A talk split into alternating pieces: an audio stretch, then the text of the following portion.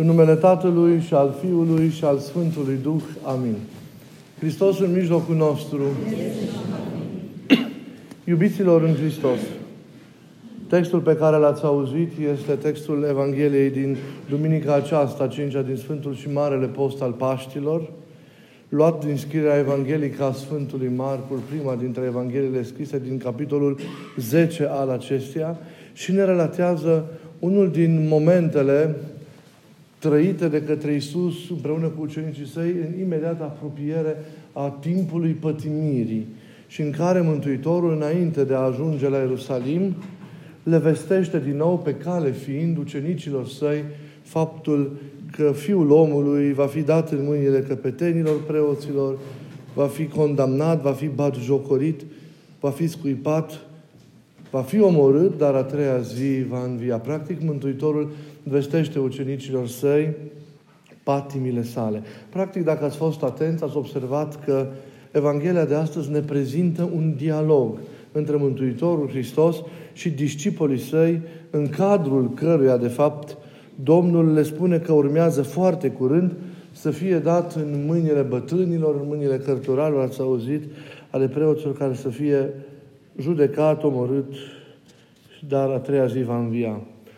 Ceea ce ne atrage atenția, cred că, dintr-un început, este discrepanța incredibilă care există între ceea ce spune Mântuitorul Hristos și ceea ce spun ucenicii.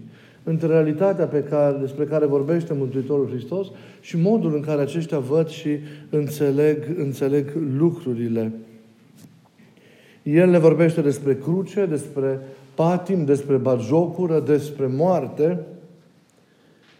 iar ucenicii vorbesc despre lucruri lumești, despre slavă, despre împărăție, vormărire. Atitudinile lor, stările lor sunt total diferite în acele, în acele momente. Din nefericire, ucenicii nici atunci, nici poate că în timpul patimilor, nu reușesc sau nu au reușit să-L înțeleagă pe, pe Mântuitorul Hristos. Să înțeleagă ce înseamnă realitatea aceasta în cele urmă a împărăției pe care El, prin ceea ce a făcut și mai cu seamă prin jerfa, moartea și învierea sa, au venit să o inaugureze pe pământ. Împărăția lui Mesia era împărăția așteptată. Ioan Botezătorul vestea ca unul care a fost trimis să pregătească calea Domnului iminența uh, acestei împărății. Faptul că ea este la ușă.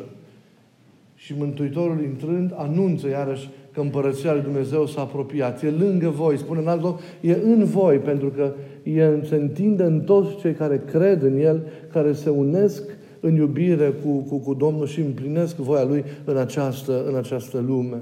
Ei, ei nu înțeleg aceste lucruri, ci rămân cu privire la această împărăție, cu privire la modul în care l-au văzut ei pe, pe, pe Iisus, rămân în vechea, în vechea lor gândire, rămân tributari, cum v-ați dat seama, unei mentalități omenești, unei mentalități firești, unei mentalități uh, care erau tributari și ceilalți, probabil, conaționali lor care așteptau Mesia, pe Mesia ca să vină. Toți așteptau un Mesia politic, de anvergură, în forță, care să, să se impună uh, popoarelor din jur, să le supună, să-i libereze în primul rând de orice determinare străină pe evrei și să-i facă să strălucească din punctul acesta de vedere omenesc, lumesc uh, între, între, celelalte, între celelalte popoare.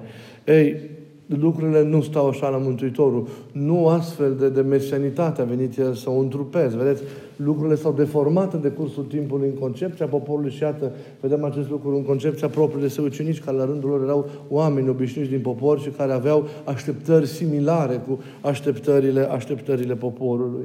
Ele erau legate deci de o împărăție lumească, puternică, care se impune prin criterii omenești, care subzistă prin forme omenești. Ei nu înțeleg natura împărăției pe care a venit Isus ca să, ca să o aducă și din care și noi facem parte.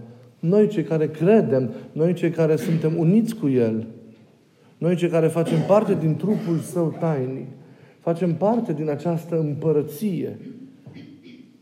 Aceasta este adevărata noastră identitate, faptul că îi aparținem, iar viața noastră trebuie să fie conformă cu viața împărăției. Logica după care noi trăim trebuie să fie logica împărăției, care de fapt e logica lui Isus însuși. Pentru că El e capul împărăției, împărăției sale. Ei nu înțeleg că pentru împărăția lui, lui Isus perspectiva este, este, este răsturnată. Că ea este, cum ziceam, de o altă natură, de o natură spirituală. Că se impune prin alte criterii. Ca a conduce, ca a avea o autoritate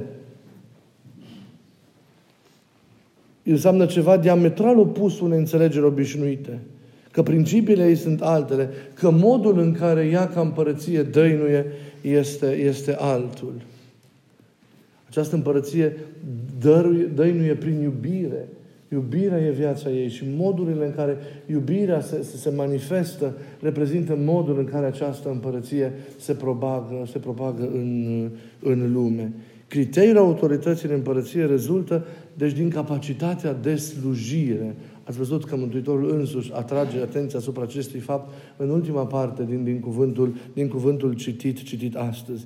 Cei care doresc să aibă autoritate, autoritatea lor nu le, nu le, nu le vine dintr-o poziție omenească pe care o au, așa cum se întâlnim adesea în lumea în care trăim. Autoritatea lor vine din iubirea care slujește, vine din iubirea care se jertfește, vine, vine din iubirea care, care se dăruiește după modelul lui Hristos. Cei mari și puțini sunt slujitorii celor mulți. În împărăție, conducătorii nu stau în vârf, purtați în spate de supuși, ci stau la bază, purtându-i sau ducându-i în spatele lor pe toți, pe toți ceilalți. Locurile din dreapta și din stânga pe care în viziunea unei astfel de împărății lumești le, le doreau doi din ucenicii săi, culmea că unul va ajunge cel mai mistic, cel mai cu înțelegea cea mai înaltă, care a fost Ioan, Ioan Evanghelistul. Ei, locurile acestea de dreapta și de stânga sunt ale celora care vor reuși să se așeze în slujba tuturor. Ale celor care vor reuși să-i slujească pe toți. Să se facă tuturor toate așa cum s-a făcut Hristos, ca pe toți să-i ducă la înviere, la credință și la, și la, și la viață. Adevărata autoritate se naște așadar din iubire. Creștinii în nicio formă nu se impun cu forța, uzitând de, de, de puterea firească, uzitând de o poziție sau de o funcție pe care o au. Adevărata autoritate se naște din iubire, se naște din slujirea smerită a celuilalt, din depășirea egoismului propriu din iubirea care se transformă, repet, în slujire smerită a semenilor. După modelul lui Iisus, care, cum ne arată Scriptura, nu a venit ca să îi se slujească, ci că El însuși să slujească și să-și dea viața sa preț de răscumpărare pentru cei mulți, adică pentru noi, toți oamenii din totdeauna. Acelora vor fi locurile slavei ale acelora care se vor putea lepăda de ei și se vor așeza pe ei înșiși în slujba celorlalți și nu în slujba propriilor lor interese. Singura cinstire plăcută lui e a sluji celorlalți pentru binele și pentru mântuirea lor. Noi, din nefericire, în general, funcționăm, știm prea bine, în slujba cui? În slujba propriului nostru interes. În slujba propriului nostru bine, zicem, care de fapt înseamnă în slujba propriului nostru egoism. Este ceea ce se cheamă orientare egocentristă, egoistă, lumească a vieții noastre, pe care ați văzut o contrazice complet orientarea aceasta dumnezească. Felul de a fi al Domnului, modul în care El vede și înțelege și, și ne cheamă ca să trăim, să trăim lucrurile. Evanghelia ne arată ca omul să ajungă la slavă, la împlinire, la adevărata fericire, trebuie să nu se pună în slujba propriilor sale egoisme, ale propriului său interes, ci să se pună în slujba exclusivă a intereselor celuilalt, a binelui celuilalt. Să-l trebuie să-l așeze pe semenul său înaintea sa, mereu binele celorlalți să primeze înaintea propriului său bine, a propriei sale realizări, a propriei sale fericiri, a propriei sale împliniri. Câți dintre noi trăim așa? Câți dintre noi concepem astfel viața? relaționările, raportările pe care le avem unii cu alții, unii la alții. Câți dintre noi cu adevărat punem pe cel de lângă noi înaintea noastră? Pe cel mai de aproape, pe cel mai de departe cu care ne întâlnim. E viața noastră o astfel de slujire umilă, smerită, dar iubitoare a semenului nostru, oricare ar fi el. Oricum ar fi el. Nu întotdeauna, sau adesea deloc. Pentru că îi slujim pe ceilalți, îi dorim pe ceilalți datorită a ceea ce noi primim de la ei. Nu pentru ceea ce ei sunt. Mereu urmărim ca noi să fim indirect bine. Căutăm binele celorlalți de cele mai multe ori, urmărind în cele din urmă binele nostru, punând cumva slujirea lor în folosul propriului nostru bine. Dar când binele lor înseamnă altceva decât binele nostru, ei nu mai sunt ai noștri. Mereu îi dăm la o parte. Pentru că nu știm să asumăm, cum spuneam acum câteva duminici, alteritatea, faptul că celălalt e altfel, faptul că adesea binele lui, din punct de vedere omenesc, nu, este, nu înseamnă și binele nostru. Din nefericire, cu astfel de mentalitate slujim. Ori aceasta nu este logica împărăției. Aceasta nu reprezintă gândirea lui Isus. Acesta nu este felul de a fi al lui Isus. Vedeți, ar trebui să ne punem multe întrebări. Pentru că noi în biserică stând, stăm în împărăție, aparținem, aparținem împărăției prin credința noastră. Și atunci trebuie să facem ca regulile, ca viața împărăției să devină și ale noastre, să se regăsească, să se regăsească în noi. Nu e ușor să ai o astfel de mentalitate și o astfel de o abordare în lumea în care, în care trăiești. Nu e ușor pentru că și lumea aceasta este construită pe un astfel de sistem egoist, individualist. E alcătuit din tot atâtea presiuni egoiste care realizează o continuă competiție între ele și noi suntem prinși adesea între ele. Trebuie adesea însă să avem curajul să notăm și împotriva curentului. Să aducem acolo unde, unde noi suntem, acolo unde noi trăim, noutatea aceasta a unei înțelegeri care adevărat este radical uh, alta, radical alta decât înțelegerea obișnuită a lumii.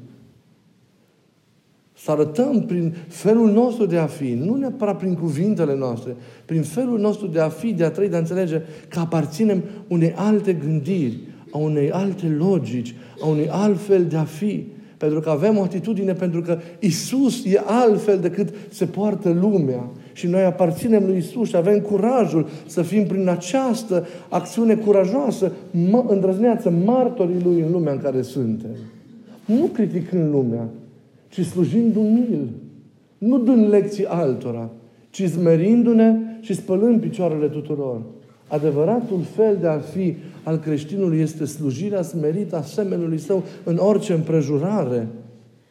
Și acesta este, și această slujire smerită, repet, e felul de a fi al lui Hristos. Dar e nevoie de această lepădare de sine. E nevoie de această renunțare la, la, la eul propriu, la egoismul acesta din care se nasc toate relele în viața noastră și pe care, din nefericire, ne întemeiem existența și pe care îl slujim necontenit. Să avem grijă că de egoismul nostru nu încap în viața noastră nici Dumnezeu, nici Domnul, nici oamenii ceilalți. De aceea nu mergem departe în viața spirituală, pentru că nu reușim să dărâmăm acest idol al egoismului căruia noi slujim din nefericire de atâtea ori și care să sacrificăm atât de mult timp din viața, din viața noastră. Iată, zmerenia, adevăratul fel de a fi al creștinului și slujirea aceasta smerită asemenilor săi. Doar cel care se zmerește, zice Mântuitorul în alt loc din Evanghelie, pe sine, doar cel care se zmerește pe sine se înalță. Smerenia și umilința vin, să știți, din recunoașterea propriei nevrednicii. Nu din, din, din gândul de slavă de șarte pe care adesea îl avem cu privire la noi înșine. Vin din recunoașterea propriului nostru păcat a propriului eșec adesea în relația cu Dumnezeu și cu oamenii, dar și a unei nevoi profunde de izbăvire. Vin din contemplarea Dumnezeieștii iubire și a modului în care ea lucrează în viața noastră dacă o lăsăm. Iar Biserica, pentru a ne întări în această credință, ne opune înaintea ochilor noștri sufletește în această duminică specială și pe Maria Egipteancă această sfântă care o mare parte din prima viața sa a trăit un desfrâu fiind prostituată în Alexandra Egiptului și care mai apoi a renunțat la lume printr-o intervenție a lui Dumnezeu și s-a retras în pustiu unde 47 de ani a petrecut în nevoință, unde 47 de ani a petrecut în ostenială duhovnicească, în lupta aceasta de a-și înfrânge egoismul, de a-și înfrânge păcatele și patimile care au făcut-o să, să, să strice atât de mult, atât de grav chipul lui Dumnezeu. Mai bine de 17 ani s-a luptat cu urmările acestor păcate pe care le-a făcut în viața, în viața ei, cu provocările cărnii, cu mișcările minții, cu săgețile diavolilor. Pentru că nu este ușor acest proces de despătimire, de, de, de, de curățirea noastră, care ne ajută să primim în noi Harul lui Dumnezeu și să ne ridicăm pe, pe, pe scările vieții, vieții spirituale. Însă a reușit și a ajuns la o măsură așa de înaltă a vieții, încât ea a fost împodobită cu daruri și cu harisme extraordinare. Levita, avea cunoaștere dinainte, vederea lucrurilor, spre vedere și dinainte vedere. Și atâtea alte daruri, daruri extraordinare. Ei, ce ne învață exemplul vieții ei? Că niciodată nu e prea târziu să ne ridicăm, să ne întoarcem. Că niciodată nu suntem prea departe ca să putem parcurge drumul, drumul către casă. Mereu vom putea ajunge la timp pentru a primi iertarea iubitoare a Domnului, a Domnului nostru. Dar important este, și de aici, dacă gândim și împlinim lucrurile așa, vom fi cu adevărat smeriți și vom putea să-i slujim cu ceilalți. Dacă ne vedem păcatul nostru și trăim într-un noirea vieții și ne schimbăm viața, ne convertim, altfel, noutatea aceasta de a fi a Evanghelie, de a ne purta în Duhul lui Hristos, zmerit și slujindu pe celălalt, nu se va putea împlini pentru că egoismul și păcatul nu ne va lăsa să avem o astfel de purtare, un astfel de fel de a fi, înțelegeți? De aceea este necesară eradicarea răului din viața noastră. Ne-am prea obișnuit cu păcatul. De atâtea ori eu îl denunț, denunț acest lucru numind naturalizarea păcatului în noi, care e o problemă. Și la spovedanii, să știți, nu e suficient să venim și să mărturisim păcatele. E mare lucru că avem acest curaj de a le asuma și de a le mărturisi în fața lui Dumnezeu. Dar trebuie să ne îndreptăm de ele, trebuie să ne pocăim, să ne ridicăm din ele. Nu să venim ca o mașină automată ori de câte ori le facem pentru a primi o iertare așa. E nevoie convertirea aceasta, schimbarea, asumarea unei astfel de lupte pentru a ne ridica din starea în care de multe ori noi, noi, noi suntem. Și vă rog din suflet să căutați să o împliniți. Pentru că doar astfel vom reuși să răspundem cu adevărat cele de-a doua chemări și să, să fim cu adevărat în voia Lui și să se întâmple cu adevărat o înviere în viața noastră. Degeaba noaptea pascală vom primi lumina dacă în sufletul nostru este încă întuneric, pentru că încă este egoismul acesta care ne dezumanizează, pentru că în sufletul nostru este adesea păcatul, în sufletul nostru este adesea patima, este adesea toată neurânduiala aceasta și viața noastră este neîndreptată. Ne putem cosmetiza în cele din afară, dar nu putem să ne mințim în adânc pe noi înșine și să-L mințim, să-L mințim pe Dumnezeu. E nevoie o astfel de, de ridicare. Iar Privirea la icoana Mariei egipteancă ne încurajează. Ea s-a putut ridica pe culmele Sfințeniei, prostituată înainte fiind. Și nu una obișnuită, ci una care făcea cu patimă și gratuit tot ceea ce făcea. A reușit să fie aureolată de, de slava cea negrăită a Dumnezeirii. Deci se poate. Acest lucru trebuie să ne miște. Iubiților, acest lucru trebuie să ne încurajeze. Trebuie să fim încredințați că nici o cădere a noastră nu poate alunga definitiv harul și bunăvoința lui Dumnezeu de la noi. Până și cel mai căzut om poate ajunge la sfințenie dacă va arăta pocăință și lupta aceasta pentru recuperarea sa. Nu există păcat care să ne poată despărți de Dumnezeu dacă vom crede în El, în loc să ne lăsăm prazdă, fie deznădejdii, fie împietririi inimii sau a uitării. Deznădejde pentru că tot zicem că cine mă mai iartă pe mine toate care le-am făcut? Și atunci fie cad în deznădejde, fie continui să le perseverez, să perseverez în rău, intrând în această împietrire sau trăind în această ignoranță care de multe ori, de multe ori trăim. Trebuie să, să ne trezim. Azi suntem chemați la pocăință, vedeți? La, la, la încredere, la trăirea bunăvoinței lui Dumnezeu, la cunoașterea bunăvoinței lui Dumnezeu. Hristos ne iubește și Hristos ne cheamă. El stătea la masă cu oricine dorea să fie în prezența Lui. Mai cu seamă stătea cu cei care erau, ați văzut, respinși de familiile respectabile ale timpului, ale societății. Luând parte cu el la masă, cei condamnați de adesea de ceilalți primeau înțelegere, primeau atenție, în locul unei condamnări la care se așteptau, o grațiere plină de, de, de îndurare, plină de generozitate, în locul unui verdict pripit adesea de vinovăție pe care oamenii îl dădeau celorlalți semeni. Un har imens în locul disgrațierii. Aceasta a făcut El.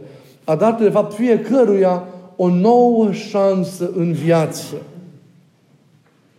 Și nimic nu e mai splendid pentru omul iertat, pentru omul mântuit, prosternat în adorare, în uimire și în slavă decât acest lucru. Că a fost, că a fost iertat. Iertarea trezește în om pocăința. Noi căutăm să învățăm pocăința, că socotim că în felul acesta ajungem să, să, să, să dobândim harul și să ajungem la Dumnezeu. Dar un lucru să, să, să înțelegem, toți păcătoși iertați, uitați-vă, Maria Egipteanca de astăzi, știu un lucru pe care și noi trebuie să-l știm, că pocăința este ceea ce facem pentru că am fost iertați. Nu e ceea ce facem ca să fim iertați.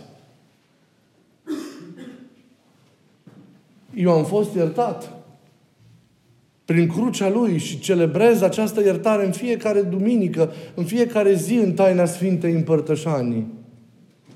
Și pentru că am primit un har atât de mare și de prețios al iertării mele, pentru că asupra mea s-a coborât un ocean nesfârșit de iubire, care face ca întreaga mea viață să se schimbe, eu lupt și fac tot ce îmi stă în putință să îndrept viața mea. Adică împlinesc pocăința, împlinesc osteneala de a mă converti, de a-mi schimba profund viața, modul de gândire, modul de a fi în care, în care eu stau. Vedeți? Pocăința este ceea ce facem pentru că am fost iertați. Slujește ca expresia recunoștințe mai degrabă decât un efort de a ne câștiga fiecare dintre, dintre, noi, dintre noi iertarea.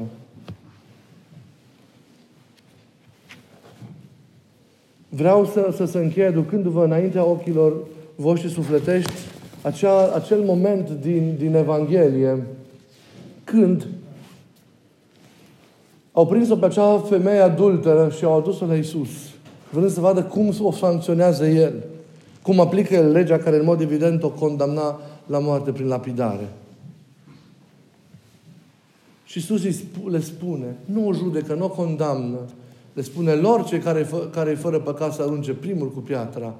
Iar ei îi dă o nouă șansă, spunându-i doar aceste cuvinte, dându-i gratuit iertare pentru toată viața dezordonată pe care au adus-o.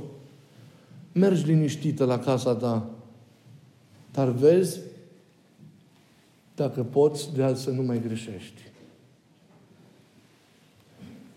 Eu cred că duminica aceasta, înainte de a ne apropia de praznicul florilor, la finalul călătoriei postului mare, Hristos, prin Evanghelia aceasta care le cheamă la umilință, la modul de a trăi viața așa în smerene, dar în slujire iubitoare a celorlalți, care e modul de a fi a celui care se convertește la Hristos, Biserica, prin, Evangh- prin ziua aceasta în care ne amintește de Maria Egipteanca, de păcatele ei și de convertirea, de recuperarea ei, vrea să ne transmită acest mesaj.